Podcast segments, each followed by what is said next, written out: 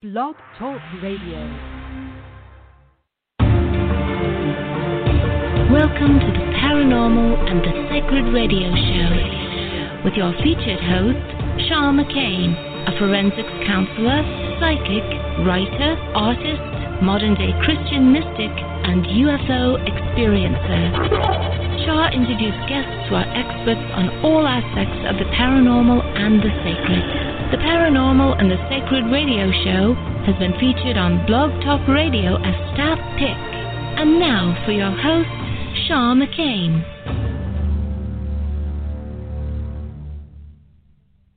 Hi, everybody. This is Shar McCain, and I'm talking to you live from Los Angeles, California.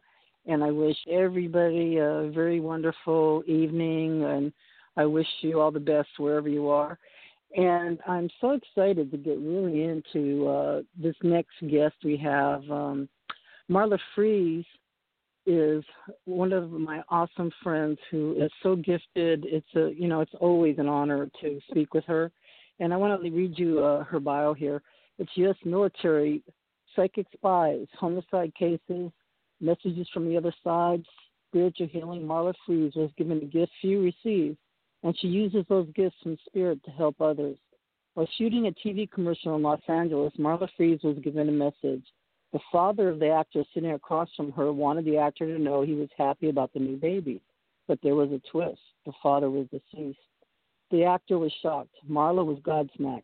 Increasingly, message from the deceased loved ones and a powerful psychic awareness demanded her attention.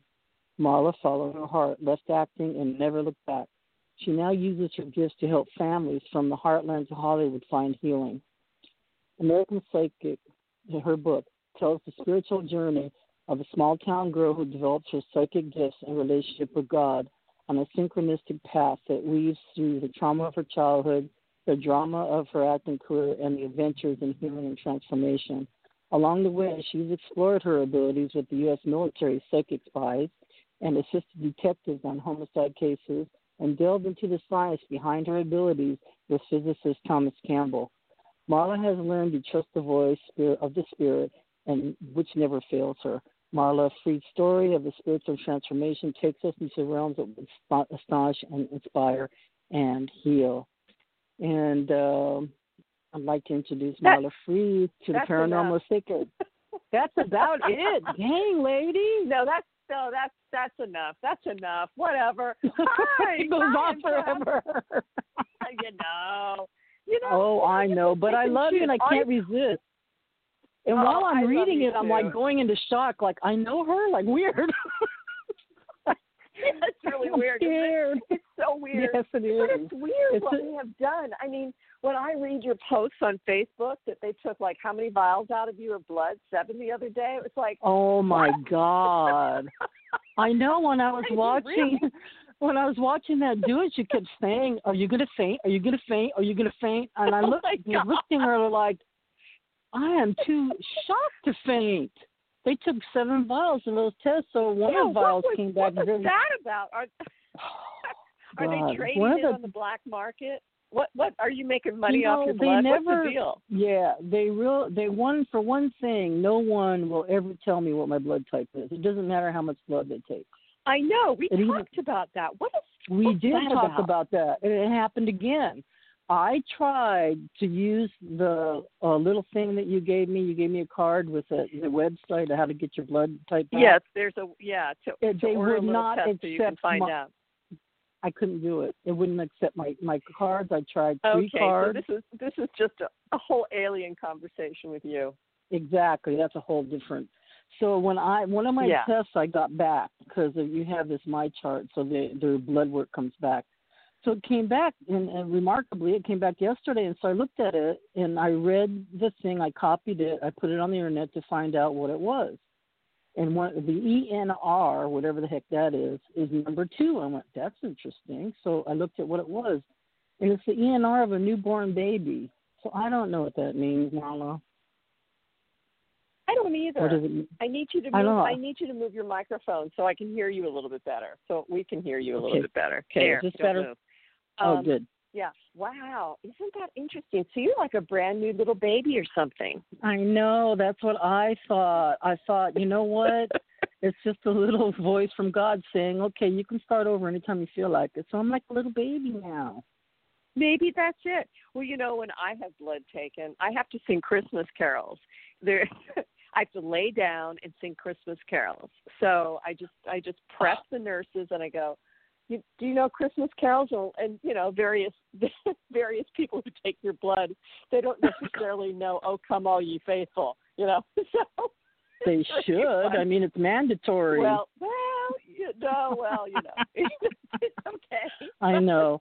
You know, I was, I was, I wanted to ask you about something.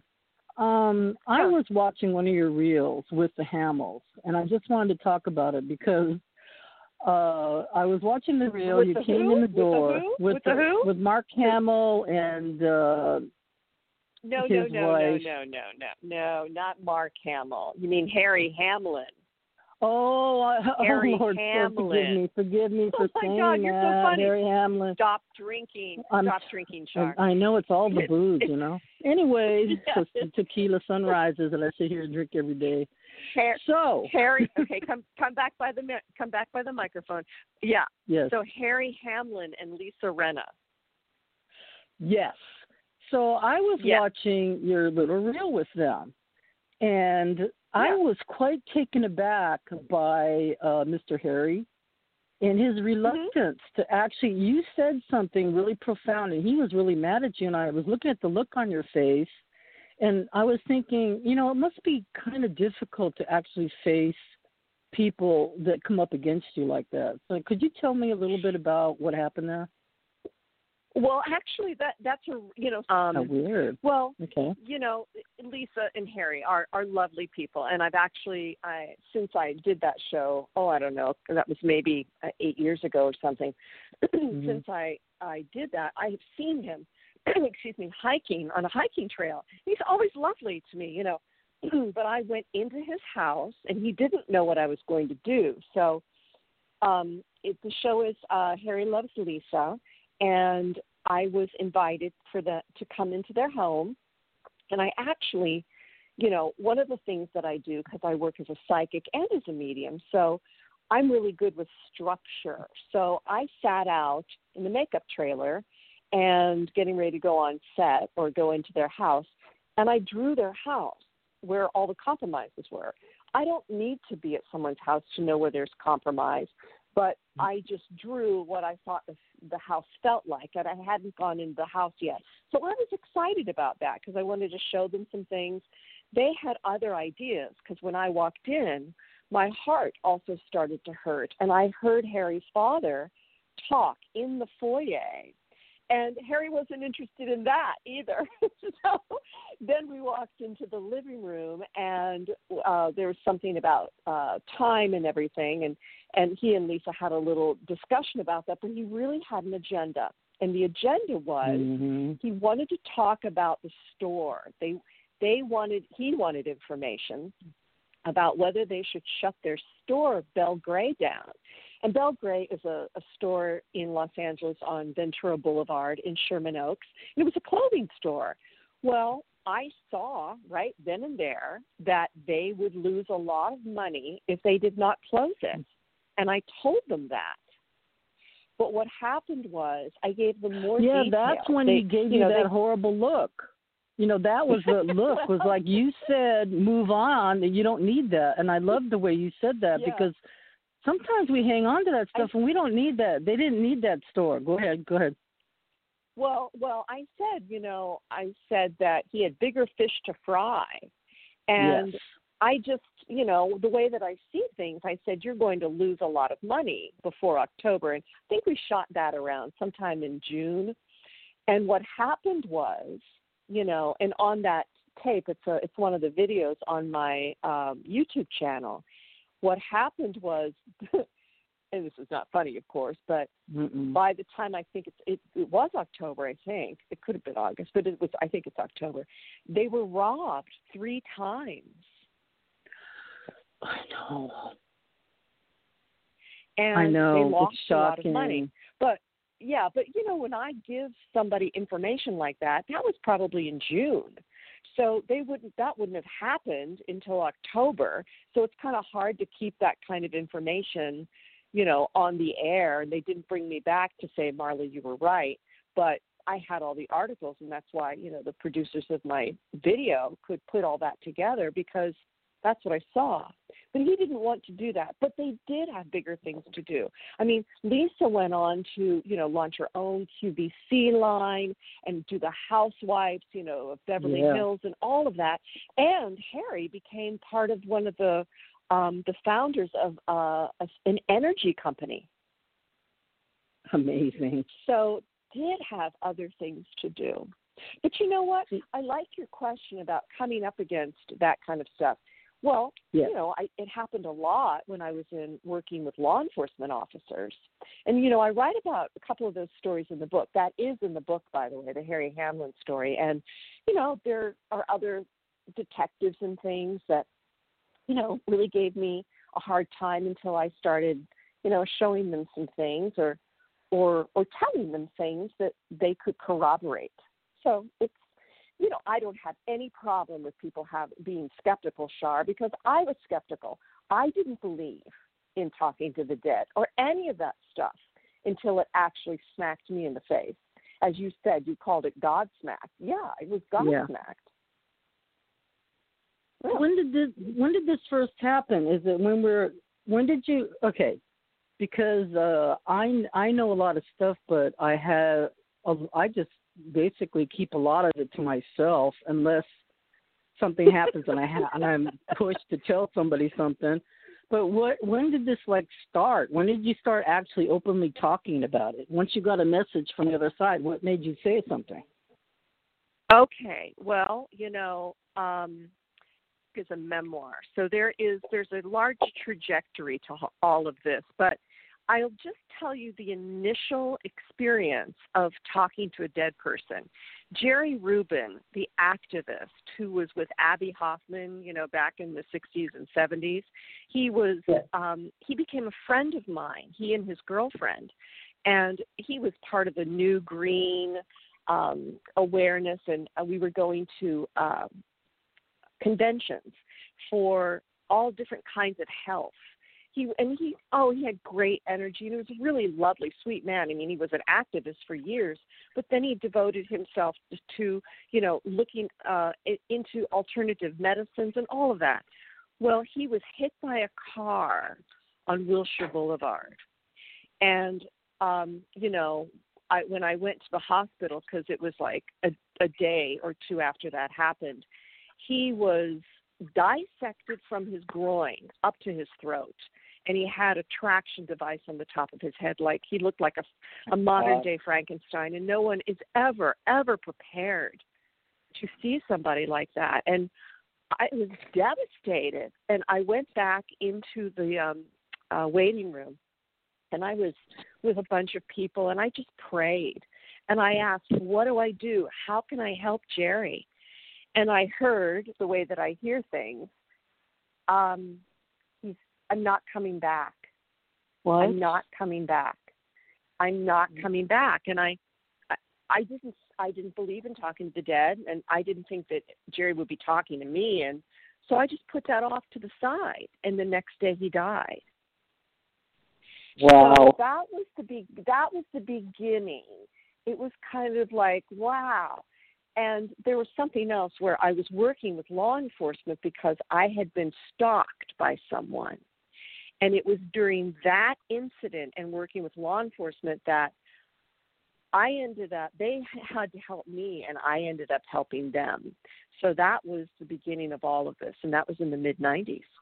And then, of course, I was feeling crazy. So I was led, you know, spiritually, the consciousness, this larger consciousness system we call God, led me to the U.S. military psychic spies. And they're the ones that trained me and made me feel normal.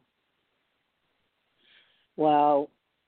Um, you know, that says something Yeah. when the psychic spies help you to feel normal. I mean, really, I actually Well, I uh, that- Go ahead. Go ahead. I got, I got to hear you again, though. Put your mouth back by the uh, uh, um, microphone, please. So I was so actually uh I actually interviewed your trainer. And your trainer Who? is actually Who? the one What?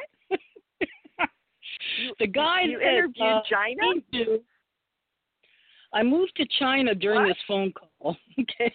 Oh damn You it. moved to China? What?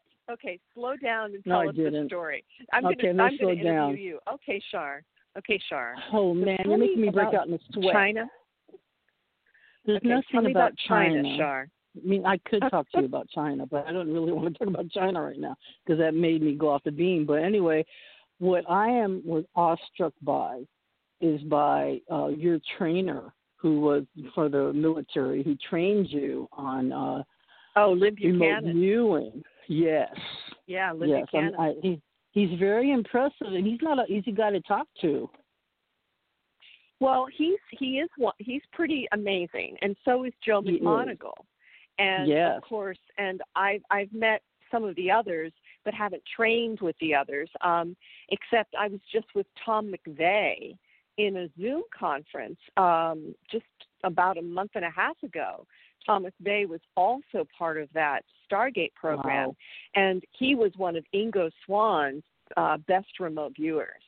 And Tom is really calm and you know, they have a lot of the remote viewers are expanding their um, their teaching into some of these other aspects of remote viewing, like ARV and ERV. These different instead of CRV, which is the controlled remote viewing that they learned with Mhm. um, Ingo Swann, SRI, the Stanford Research Institute. But there's a group called um, the Applied Precognition Program with Marty Rosenblatt, and he's been Yeah. having, you know, yeah, um, yeah, these incredible precogs. And we go to Vegas, and we don't go to Vegas now with with COVID, but going to Vegas and betting based on still doing part of the CRV protocol. It's fascinating. It's you know, it's just I was invited to go to Vegas, but I I have a a an aversion to Vegas. I've I've never been there. I how long have I been in California? 150 years, and I don't Oh, go my to God. Vegas because it's a den of iniquity. But now that you're Oh, over there with so Marty, funny. I'm I got to rethink this stuff. Anyway, I, I, I don't go. it. If I if I know. if I can go to the den of iniquity, you can go to the den of iniquity. Okay. It's not like that at all. well, that's what I'm not like thinking all. exactly. Mm-mm. Oh Lord, have mercy. Okay. No, you know, so when I was when I was doing trade shows, trade shows years years ago, you know, back in the '80s, I would go and and I was a uh, either a trade show model or what they call an independent rep for about a week, and we would go to Vegas, introducing you know. A, uh, at the electronics uh, show, you know, and back in those days, you know, it was like it's like we were so not technical. I mean, that's when we had like we, it was just the introduction of CDs. Can you even imagine back then? So, Dang, yeah, that was talk about our modern. age here. Yeah, and modern. that was modern. So yeah, so you you've got to come, and these people are the oh. people that are in the program that, that they're really cool and they're great, and you know, yeah, they're my people, and you know, and I'm I'm not going Yeah. because of well, I got to rethink that. When I found out that you're Yeah, going, I'm just thinking, yeah, so much fun. We have so much fun, on them. and you know, um, I've been working with Tom Campbell, the physicist, for the last ten years, and he he went a few years ago. He and his and his wife and his team. We were all there together, and you know, it's it's great fun. It's great fun. it sounds amazing. It does. It's uh, Yeah, I got to rethink that whole thing because uh, yeah, really yeah, because of my What are you avoidance of? I don't know. Oh my god. Really, I think it's like against my religion, but my religion isn't against Las Vegas, so No. I don't know. Something I made up for this some is- reason. I don't know. Anyway, so let's This is let's way go way back far to away from something. the truth.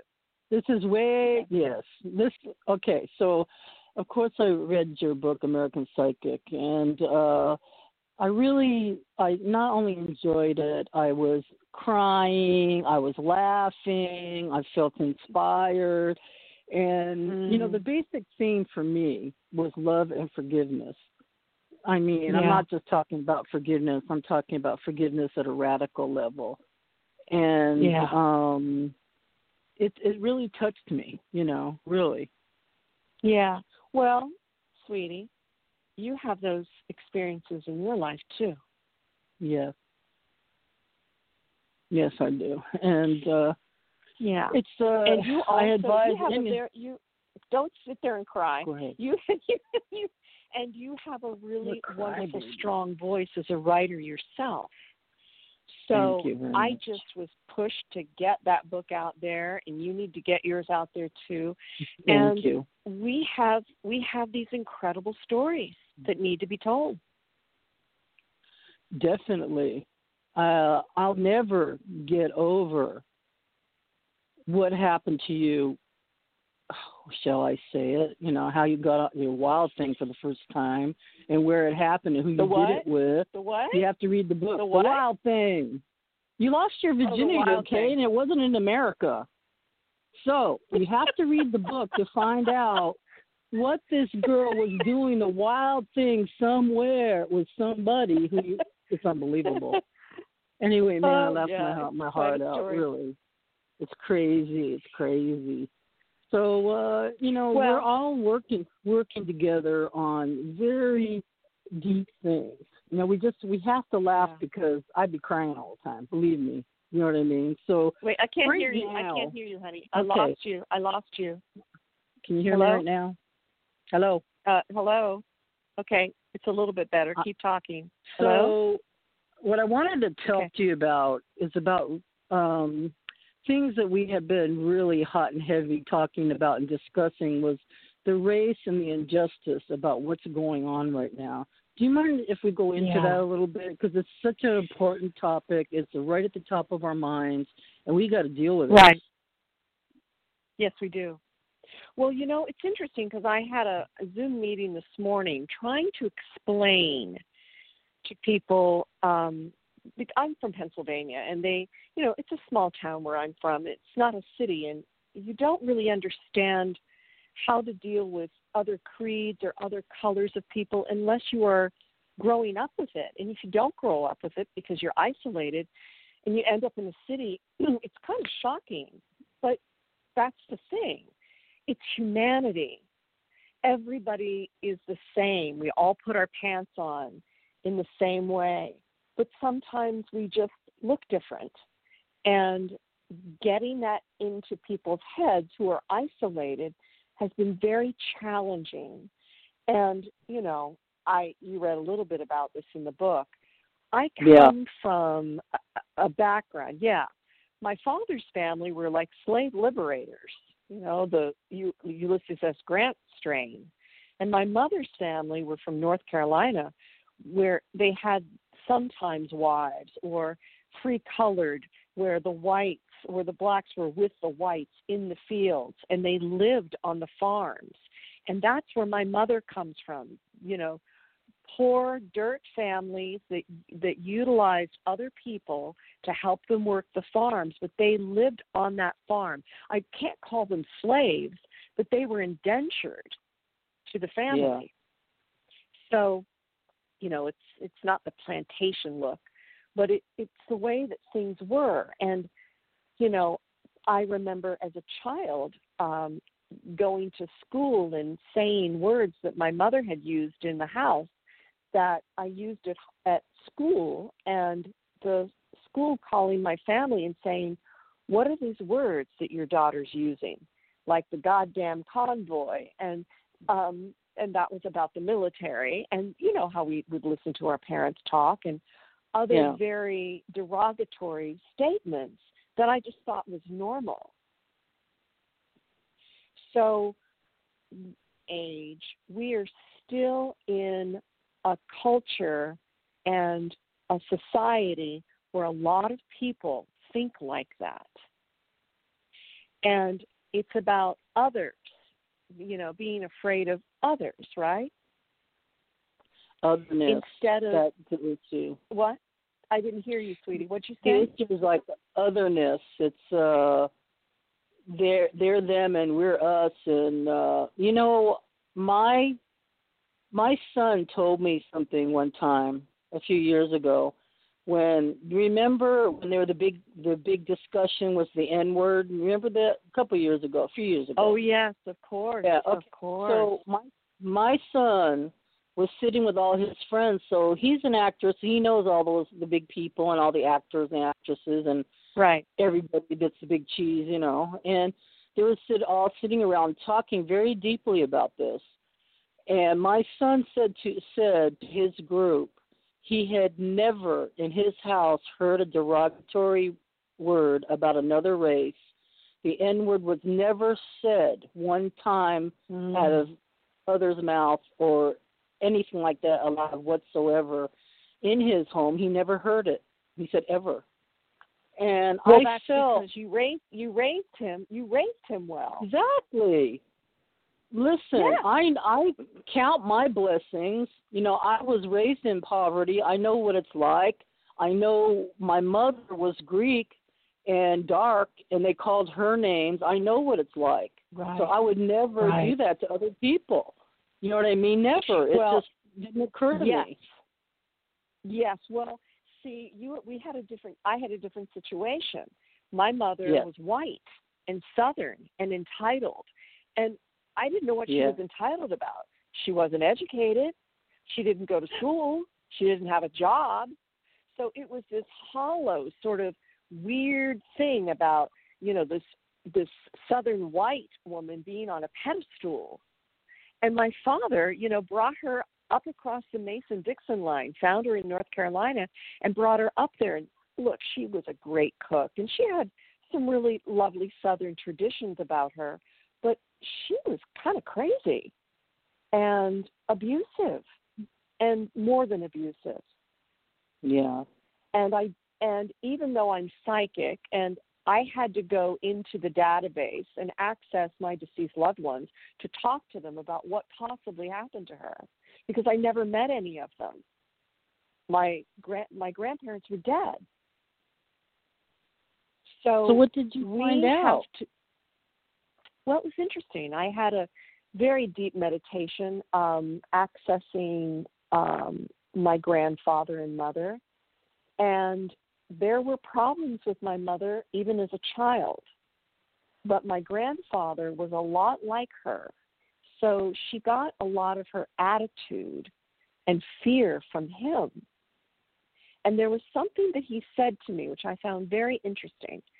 Um, you know, and this is a deep past life regression that I was in. He said, I Mm. didn't know whether to make your mother my girlfriend or my daughter. Wow. That and I thought that was quite telling. Yeah, Yeah. because she was hot. She had gorgeous legs, you know, a nice set, a nice rack, you know. she, she had a beautiful figure. I mean, she was a beautiful woman. Yeah. She wanted to get out of there, and you know, she wanted to marry a an officer, a military officer. And she came. My father went to war and came back in a body cast, and that just blew her ideas apart because he was had to be discharged with all those wounds. But we get when we get back to this conversation, the point is we as white people have no defense about racism. We have to keep learning and educating ourselves. How can we defend not I mean, look, you you you have been in within all different frameworks of of, of humanity and social Mhm. work and and Yeah. I have had to educate myself and face my own, you know, demons about how I was raised. And it's no defense at all. I don't use it as a defense. It's just what it was. So we have to, we ourselves, and we have to talk to our black friends and say, help us understand what to do. And some of my black friends basically said, you already know. You just Yeah. have to dig it out and face it. That's true. You know, and nothing replaces showing love and kindness, you know, and uh showing love to your friends, you know, and uh I love my friends and they have uh and my clients have commented, well, you know, because I'm in a was in a peculiar situation where you get you're close to your clients, you're close proximity with everybody. You know what I mean? So Right. you know, they talk to me a lot about me when they get to know me, and they they would they would talk about um, African American would actually breach the subject with me. You know, they would say Yeah. to me, "You know, did you get raised around a lot of black people?" and I go, "Well." I said, "Well, I have a very broad-minded. Uh, I'm a very broad-minded person. I mean, I I actually love humans for some reason. You know what I mean? And Yeah. they go because you carry yourself so different. We're not really. They talk. They say we talk about you over at the the Federal Halfway House. I said, oh, gee, great, great, that's nice. anyway, I said, well, what are you talking about? They, they say the most incredible things. The way I, that they they love the way I carry myself.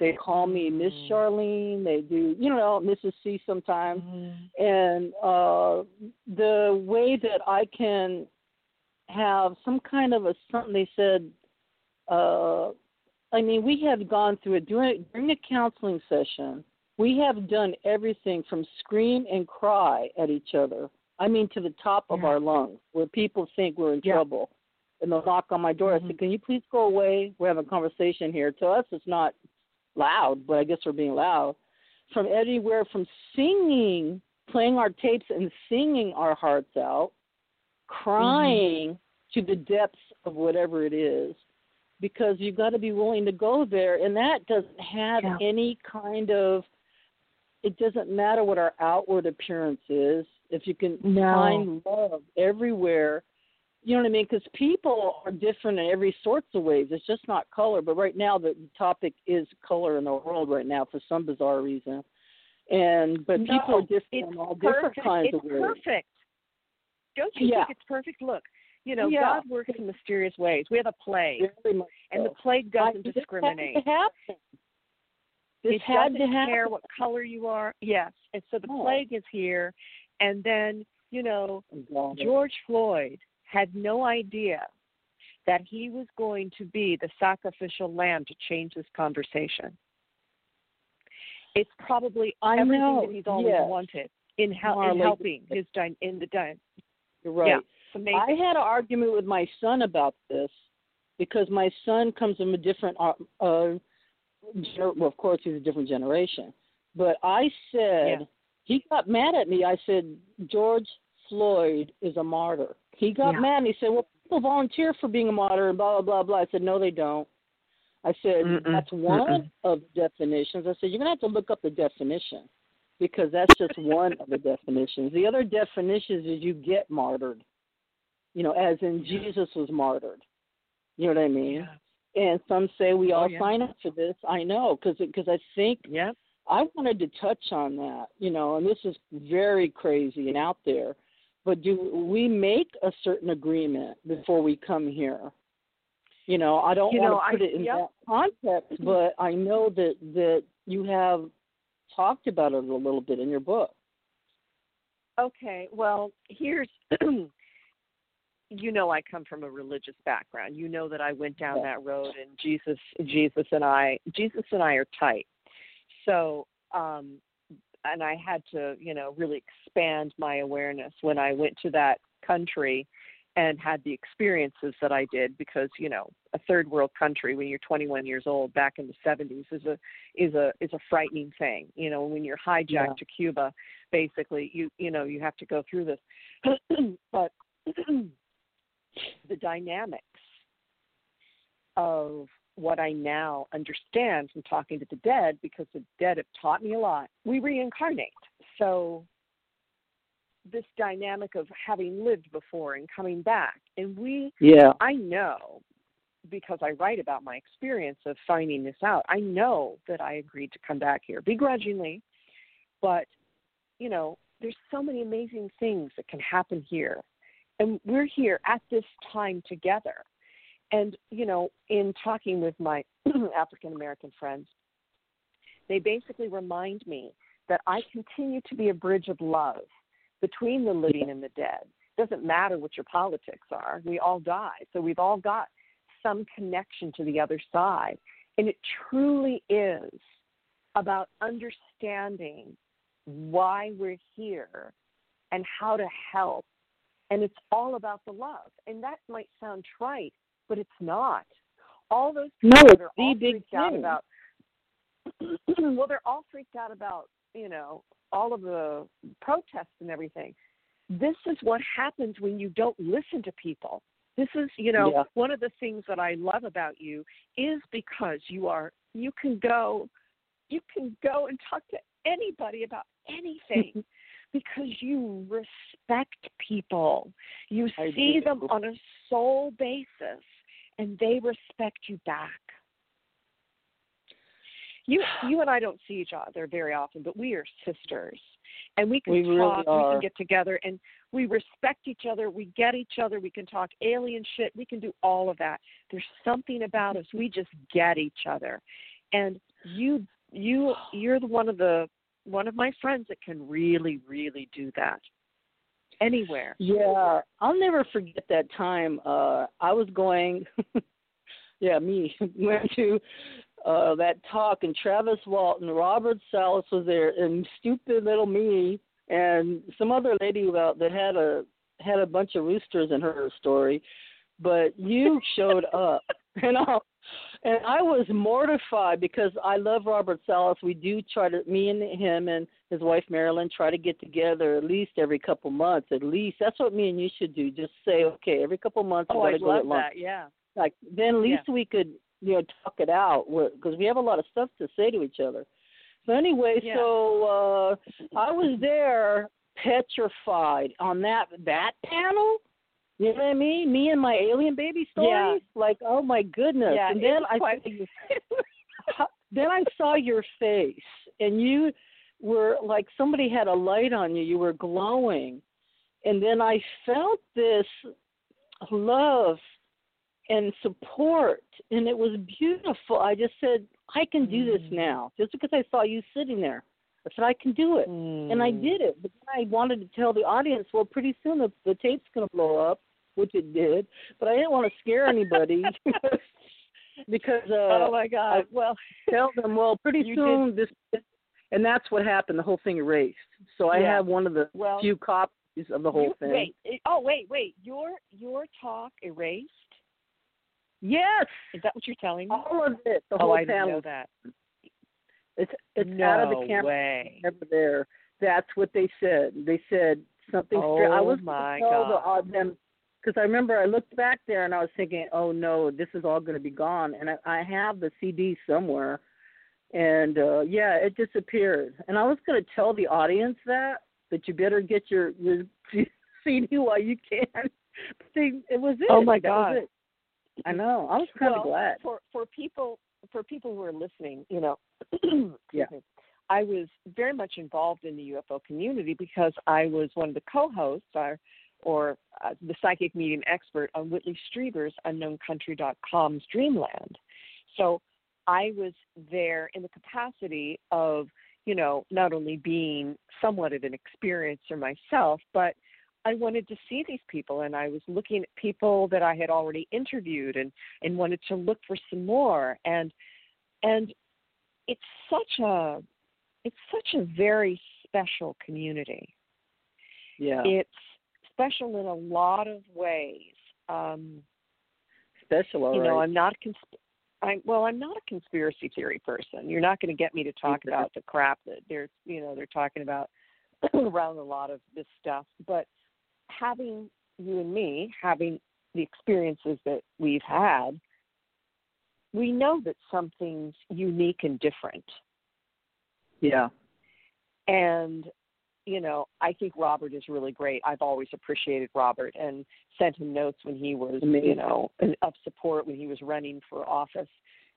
but there's Yeah. Peter Robbins, you know, those guys. Um, I can sit down and talk with these guys, and this is all ancient aliens people too, right? So Yeah. we're we're looking we're looking at a faction of the population that we know are having, have had, are continuing to have experiences. To you, in a whole nother frame of your humanitarian, you know, you're you're being a social worker between worlds in many ways. Uh, yeah, it really makes me sick. I really, I really, uh, because what's hap- this is what's going on. Now, I had a weird day yesterday, okay? It was not just it Okay. just the day before was all the bloodletting. And yesterday was another weird day where this is what I thought, Marla. I thought, you know what? I'm just going to be crazy. I know it was a weird thought, but I just thought, why do I keep? Because I have, I'm a, I guess I don't know what to call myself. I'm an empath or whatever it is, but I know what's up all the time, and it, it really hurts like right now. People You have what? I didn't hear that. What? I mean, what coming up? have to be have an empath issue when you know stuff that's going on. You know how people are feel. You know how they're suffering, and people are actually going crazy right now. Crazy, crazy. Okay. Okay. So Okay. listen, I'm just I decided to go crazy too. So I thought, All right. Well, you know, hell with it. Hell with it. I'll just be crazy, and then I won't be responsible anymore. Right? Really? I swear to God, I thought that. Ring the phone for rings. how of lo- for how long? For for how long? I just couldn't be crazy that long because as soon as I thought it, somebody called me, and it was one of my there you go. my ex coworkers because I had been Mm. praying for three days straight. Please God help me. The next day, Yeah. please God help me. I don't even know what to pray for because how do you know when you're nuts? You don't know what's wrong with you. You know what I mean? So the third day, well, I prayed again. Point. That No, Okay. remember it. please. Okay, so then I And answered the phone. Who it was? It was my coworker. His name is Mhm. Angel. Comes from Brooklyn, New York. He is a good friend of mine. We're tight. We're tight like brother and sister. I don't know how it happened because we worked together, and uh, you know, Mhm. then he moved on, and then I got sick, so I wasn't working for a while. So anyway, he calls me, rings the phone. He said, "I said, why are you calling me?" His name uh, is Angel, by the way. So Angel, Yeah. Angel called yeah. me Hello. and he said a beauty. Yes, that's what I'm saying. He said a, some beautiful stuff that happened in his career, like he was worried and all this other stuff, but he got a job paying because sometimes sick institutions will be sick. They're not going to pay with you what you're due. They won't give you the Yeah. money that you should be earning. They will not pay your medical bills. They will not.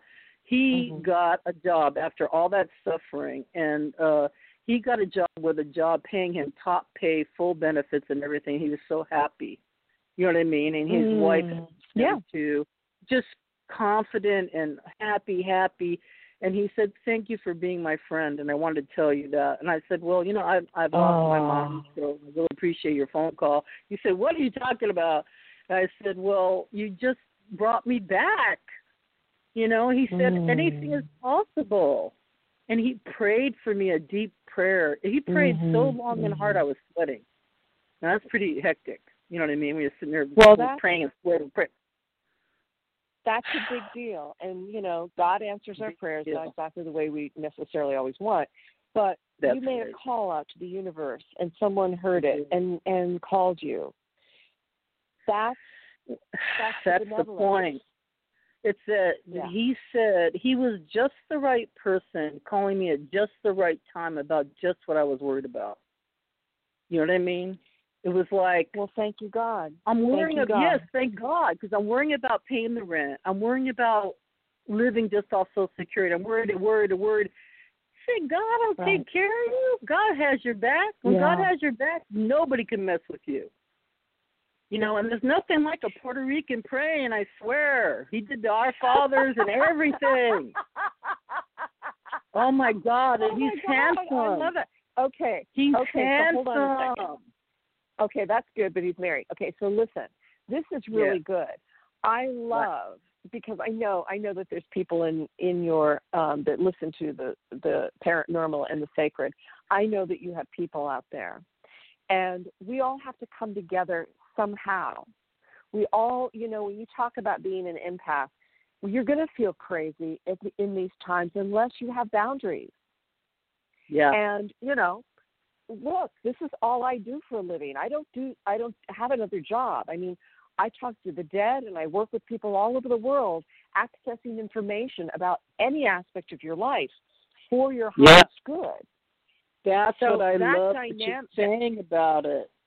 You're that's what Well, I have. I written it down right here, helping people find their highest good. That's what yeah, you say. and we're giving giving them information for their highest good. And that dynamic, but it takes boundaries. You know, you have Yeah. to have boundaries around this stuff. I don't have you know people talking to me or people come into my into my head from I I'm off bounds from you know eleven o'clock at night until well I do get up at five to go hiking. So and I'll Yeah. do the hike and I'll get incredible information, but I'll all and I'll also meet people. So I'm in a constant dialogue with the information, with spirit, with the consciousness.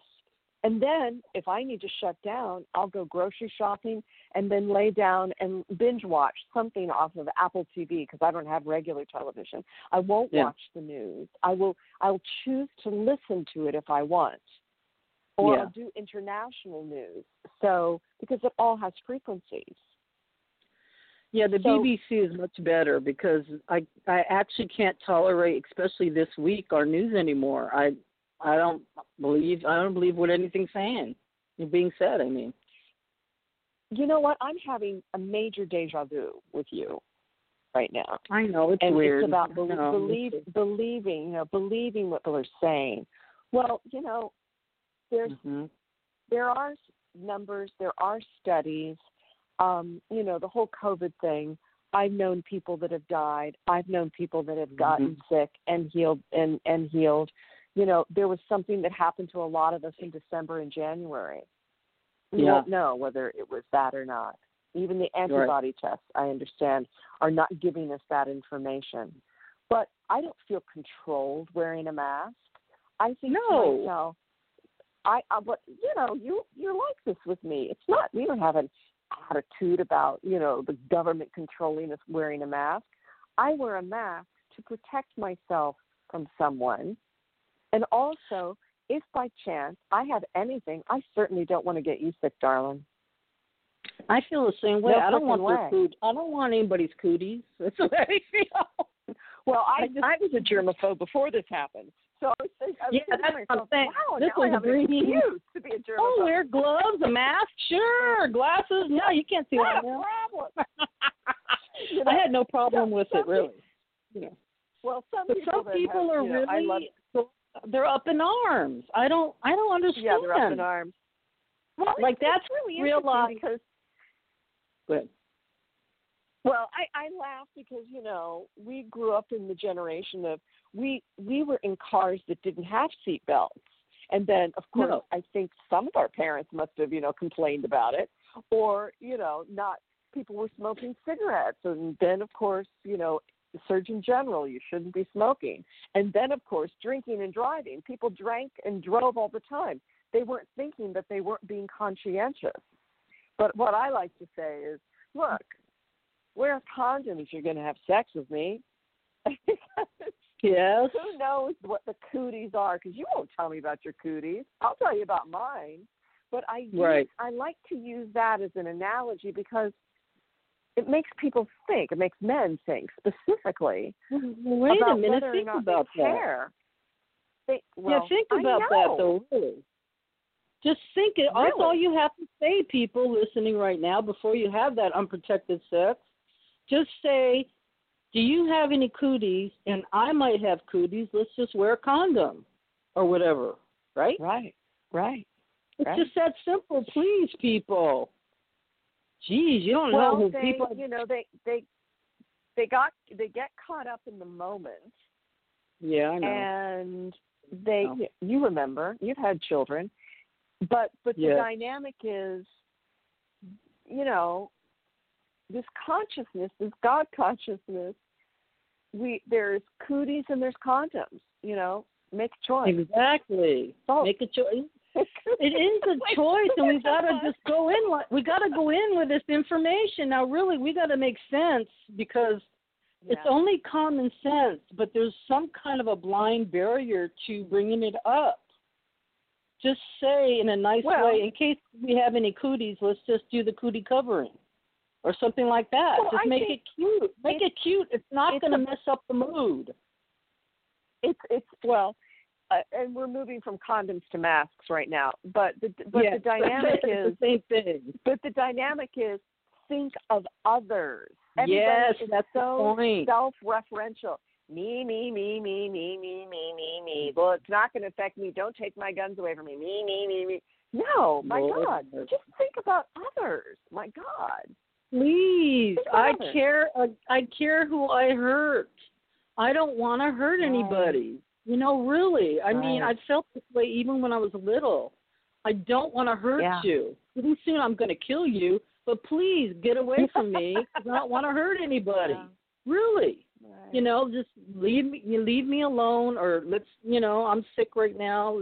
Just you know, I think it's common courtesy, but it's a love of others. You're showing love by wearing Well, your mask, by yeah. by laying down your arms. Well, well also it's it, it's not going to be here forever. I mean, No. you know, so it's a temporary inconvenience. You know, I just think that we're a spoiled generation where we're still we still don't like to be taught, you know, told what to do. It's a very interesting aspect about being in our country at this time. Don't tell me what to do. Don't tell me what to do. Don't tell me what to do mm-hmm. my God, we would, you know, I kind of remember in in life coaching. I, you know, I was in life coaching for 18 years and in therapeutic Yeah. studies for 25. And I remember with a life coach, I remember him saying, "Stand up, sit down, stand up, sit down." I'm like, I wasn't fighting him. I was in it to learn. And he said, "You don't have a problem being coached." And I said, "That's right." And I've never been in a sports team Wow. you know, people people have done team sports. They know what coaching is. yes. I don't have a problem being told, but I also have a mind. You're not going to like control me, and you know that's another thing. I, you know, I was raised Well, you're there to learn. You're there to learn. Yeah. Um, Right. Like I have You're had several run-ins. I have had several run-ins with the police. Okay. I do think they're Oh, big wait, and handsome okay, good. I and beautiful and all that. I really do. wait, wait, wait, wait, However, wait. I can't I've- hear you. Wait, wait, wait, Shar. I can't hear Can't you. move them. So slow down and get back on the mic because we want to hear this Okay, stuff about the police. Okay, The police- go, don't move. Okay, Well, go. I've had run-ins with those police, so I know how people feel. For some odd Yeah. reason, I have a family of all like women. It was me, most of the time no father, my mother, and four sisters. That's a lot of women in one house. We had a lot of Yeah. problem with the police, a lot, and so we were more like, yes, we were more like police fighters. You know what I mean? We didn't mean to be that way, but they were aggressive and now we love firemen. Now, when there was a fire in the house, we called the firemen. But the Were you setting fires? Were you setting fires? my sister was always falling asleep while she was cooking, so she burned down the house several Oh. times, and we always were enthralled. Imagine a house full of girls and women, and the f- big firemen show up. Man, we were enthralled. I mean, really, they were very flirty, and we were flirty too. But my one dumb sister was always burning stuff. But anyway, so Okay. when the cops showed up, we'd call them because we'd need them, right? And one time, sister number, I'm number one. Sister number three did not come home all night. And she mm. was young, like 14. So we flipped out. We thought somebody called her and killed her and everything else. And the police came in, and they came in. One came in the door, and there was a couple outside. And he had his baton out, and we had we burn incense. We're Greeks. We burn incense every day. We have candles and we have mm. icons, and and it's so it's always like that Sure. candles, icons, incense going. And I do it to this very day till right now. Anyway, so with mm-hmm. his baton, he puts it in the, those ashes from the incense and swirls it around. So you guys smoking pot around here? And he looks at my mother. So he had three girls jumped on. We jumped on him oh we Oh God. we actually the guy the other cop outside the door caught him because we jumped on him we're on him so three of us were on a cop and he was stumbling out backwards out the door his friend caught him and they got the hell out of there just in time to my sister to walk up my stupid sister the other stupid sister the little brat stayed out all night with a boyfriend but she just came home just in time to see the, this stuff but we've been pulled over many times and they've acted crazy with me. You know, and they'll ask me Wonder what, once. wonder what that's about. Wonder what that's I don't about. know. And then they they sometimes they pull me over by name. They go like this, Charlene with a loudspeaker. Charlene, pull over. I'm like, what the hell? Yes. So I'll pull over, and sometimes they just talk to me, and I'm thinking, what the well, hell okay, are they so want? where where were the men? Where were the men? It's- Maybe that's it. This there was sometimes men. So, in Inglewood, sometimes in Hermosa Beach, anywhere. Florence, it didn't matter. Just, I'm telling you, just strangeness. So, but one time, this is the time I want to talk about. There was a policeman. I'm not to tell you the whole thing, but he pulled me over, and I listened to him. Get out of your car. I got out of the car. He said, "Pull, come in the back, stand back here. Give me your purse." I gave him my purse. He searched my whole car. He went in the glove compartment. He went in the ashtray. So at that time, I didn't even smoke a cigarette. I don't don't drink. I didn't have nothing. I had a, actually a platter of food going to a potluck on the back of my seat. And Hmm. he looked in there, and then he said to me, "Sit on the curb." He said twice, "Move here, move there."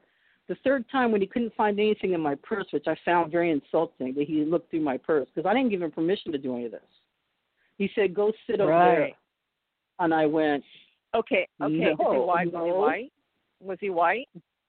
He was a big, giant, handsome Hispanic guy, and the guy and the other cop okay. was black. Wow. Yeah, and the other guy was guy was black. So he took me when I said no, I will not because he actually at the third request, I knew he was doing something to me, manipulating me for some reason.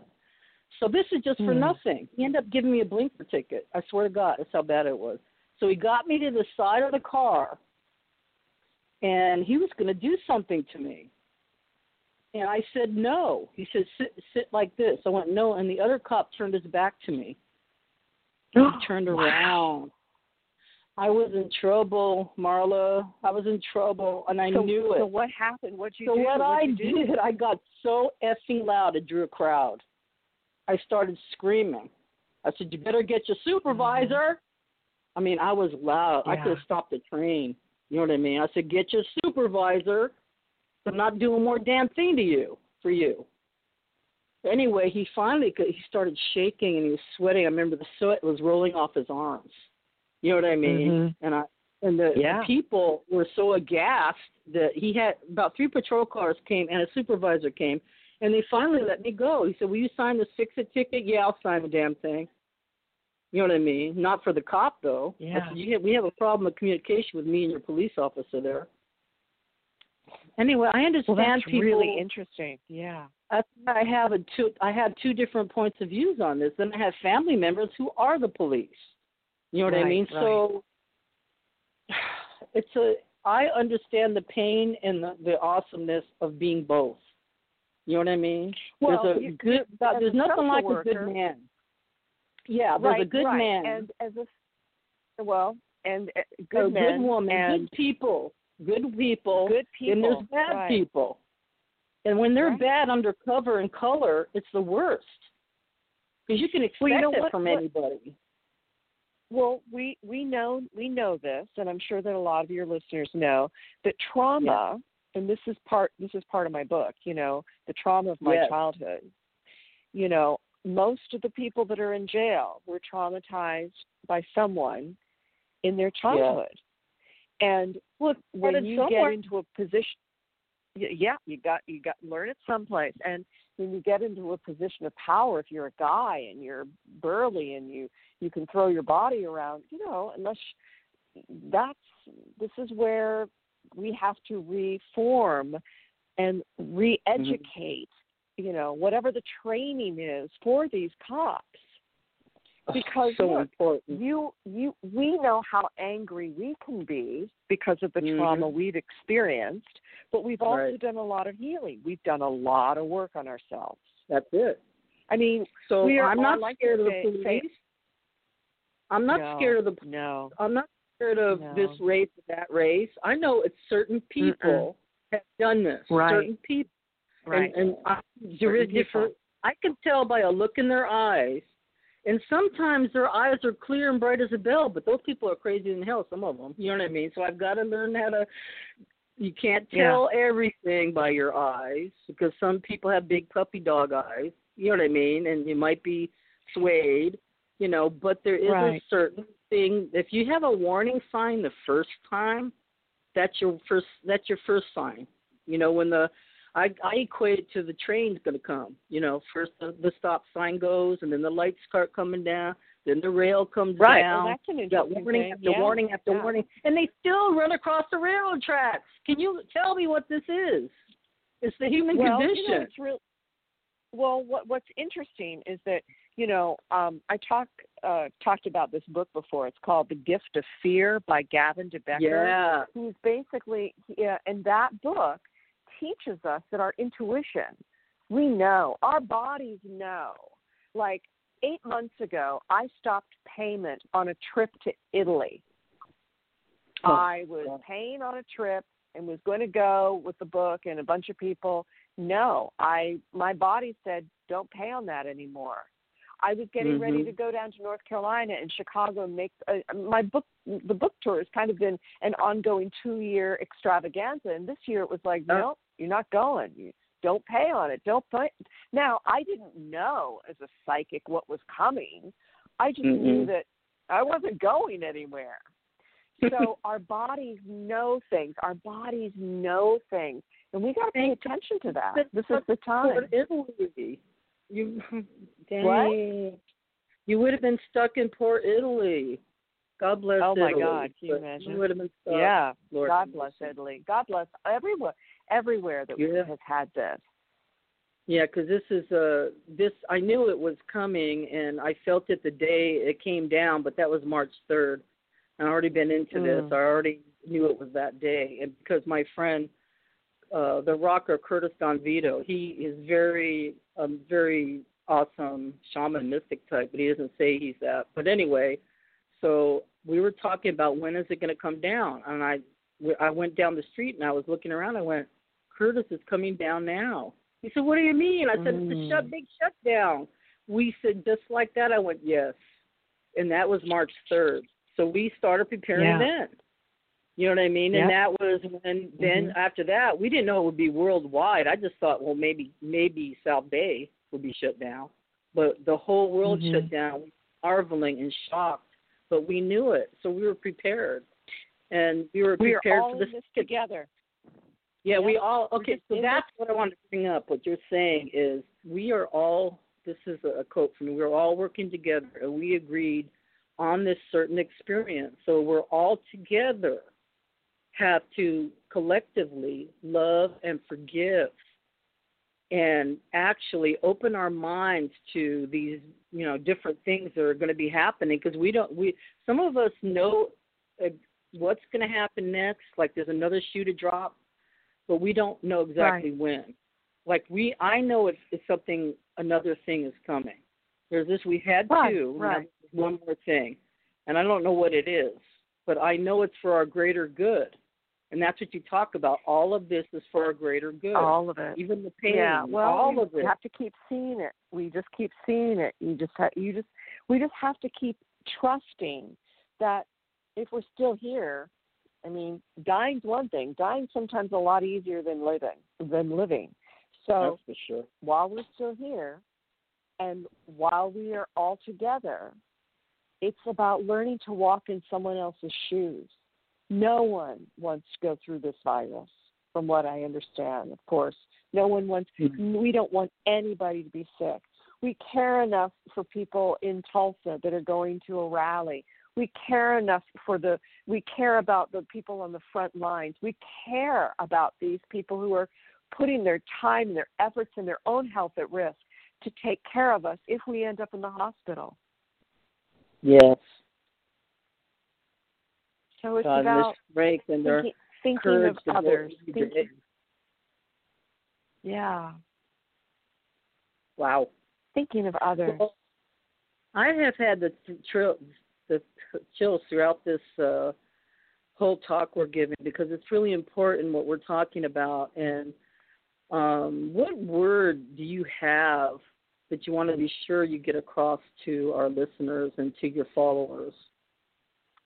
You know what? I I like the word curious because Hmm. that keeps us in a I mean, we could talk about love, but I'm using a word that a lot of people don't think about. Um curious, curiosity. You know, when we don't know something and we're re knee jerk ending something that we don't even know about. Let's get curious. Let's let's do our research. Let's be interested. Let's be loving. You know, our our agenda isn't important right now. What's important mm-hmm. is that we take care of our loved ones and we protect those that we can and and we take in and we take care of ourselves. I mean, self love is very important at this time.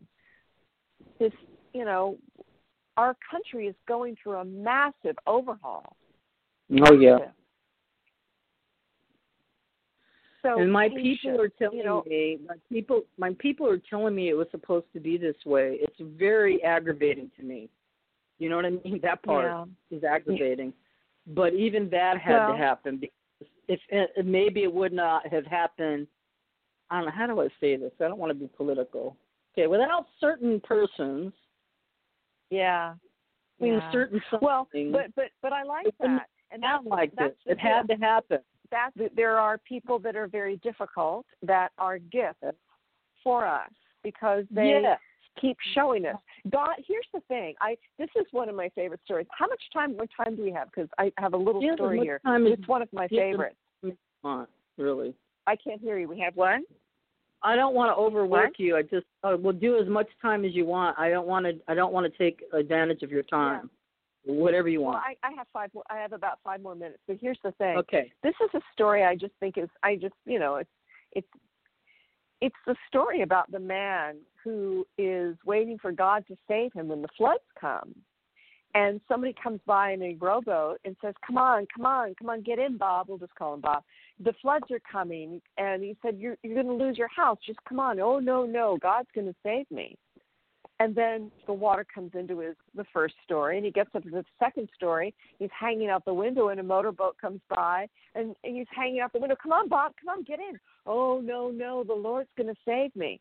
Of course, he gets to the roof, and a helicopter comes, and you know, a guy on a on a helicopter with a ladder. No, no, no, the Lord's going to save me.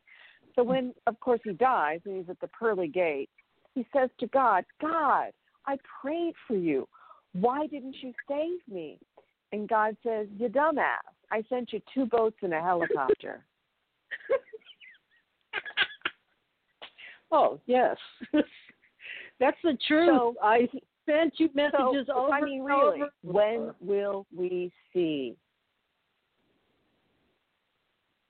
When we want to. You know. I hate to say that. We'll see when we want to see.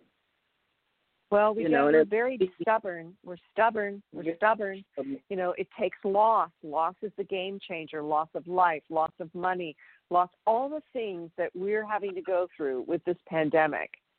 If we can't Yes. see after this pandemic, I mean, really.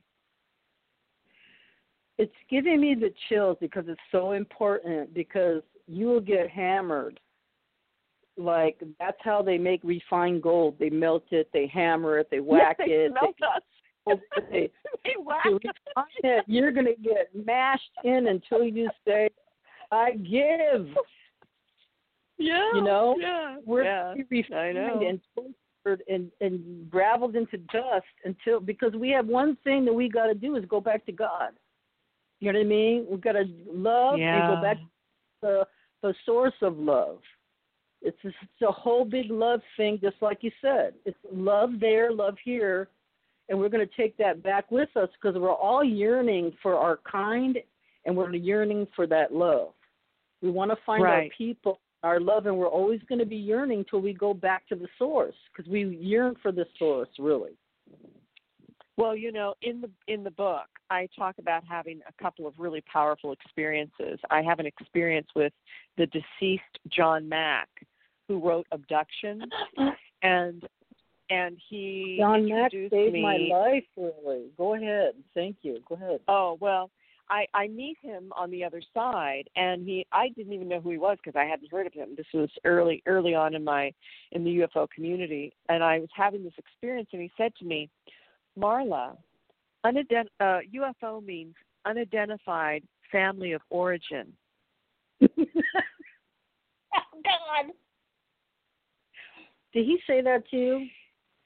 Yes, he did. He said a lot to me. Actually, you know, actually go to the last chapter. You uh, um, you'll read about that. There's a, I gotta go over that little again. bit of a section. Yeah, but it's really interesting what he said because I was really in that in the community at that time when this was happening, and and for us to start to think about that and to under Stardust, and we've been here before, and you know, if if we believe what Ancient Aliens puts on the air, um, we're here to help mankind. We're here to, you know, move consciousness forward.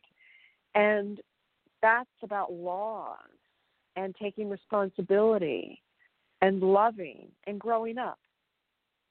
So Yes. I'd like to leave us with that, if you don't mind. You know, that we're all Um, growing up and you're and you by this show are helping us. Thank you, Marla. Well, I want to just thank you You're so much. welcome. It, you you're always a gem, and uh, I really got a lot out of everything you've said. Um, I know you've helped a lot of people, and you've helped me many many times. And God bless you, and I. Uh, God bless you in your work as you go forward from here, because who knows? The sky's the limit at this point. What's going to happen next? So, Well, I really, Uh, I really appreciate that. And you know what? Um, my book's on Amazon if people want it. And also, I'm hoping within the next two weeks I will have the audio book out. That is oh, cool. is quite an undertaking. So, yeah. so thank you, are you Shar. doing the Thank. And- voiceover? yes, It's W- me. Okay, it's the me. easy way to get it It's is me. www.americanpsychic.com. Go right to it. No, no, or no, you can no, find no, it on no, Amazon no, no, no, no, no, no, no, no, no, That's no. where no. I went. Oh, no, no, it's- American- no, no. It's I can't put that out. I missed the AmericanPsychicBook.com. book.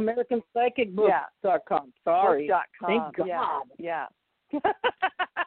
God I said it while you were on the air so you can correct me. AmericanPsychicBook.com. Yes, There. and there's a trailer, a book trailer, and and you can see wonderful pictures of all the things that have happened the last couple of years, and terrific people that have, you know, I couldn't, you know, I couldn't do this without the help of other people. I, you know, I don't have a, I didn't have a budget for a PR person, so everything that has happened has just been by the grace of others helping me. And today, always, when you and I talk, it's a great help to my soul and my spirit. And thank you, Thank listeners, whoever's out there, and thank you so much, Shar. I really appreciate it. You're very welcome. And talk to you later, Mater. Love you. Bye. Love you. Be good. Talk to you soon. Okay, bye bye. Okay, thank you, dear. Bye. Well, I, I just love her. I'm so impressed. I'm just so overwhelmed with it all. Anyway, go get AmericanPsychicBook.com. And you can actually listen to this again in archives and uh, listen to her story. And you can uh, Google Marla Frees and find all kinds of her stuff on YouTube and all over the place. And uh, I love her, and I want to thank her very much for being on the show. You know, she's really uh, precious to me, and she's a precious human. And I'll let's tell you about. Oh, I want to say today there was a bunch of birthdays. I wanted to wish my friends very, very happy birthday to Cliff Houseworth, Doonesbury Walker, John DeSalvo, Michael Kroll, Michael McCormick, Marcos and Anseliati, Natalie Scott, Donna per- Penninger, and Caitlin Ong. Anyway, happy birthday, you birthday babies, and God bless you. Uh, the Paranormal and the Sacred is going to meet again next week, 6 p.m., with the awesome psychic Kareen the winner. And what else? Oh, yeah, Bible study Sunday, and uh, that'll be about 2 p.m. We're on First John chapter 2. And that is it for tonight. So I wish everybody all the best. God bless you. I love you. Just try to stay in the now and say your prayers. And God bless you all always. And come back next week. I love you. God bless you. Bye.